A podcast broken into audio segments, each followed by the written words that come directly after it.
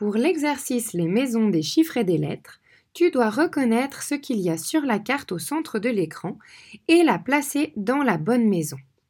Si c'est une lettre, glisse-la dans la maison des lettres qui est verte. Si c'est un chiffre, glisse-le dans la maison des chiffres qui est rouge. D'autres cartes vont apparaître au centre de l'écran. Continue à les ranger dans les bonnes maisons. Quand il n'y en a plus, cela veut dire que tu as terminé l'exercice. Clique alors sur le bouton bleu en bas à droite pour vérifier tes réponses.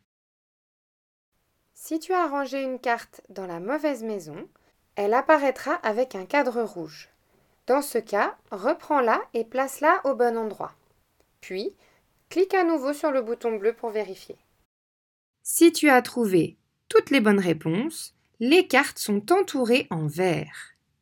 Et tu as un message au milieu qui t'indique que tu as réussi ton exercice. Tu peux cliquer sur le petit bouton où il y a les lettres O et K. Et pour passer à l'exercice suivant, clique sur le bouton bleu en haut à droite de ton écran.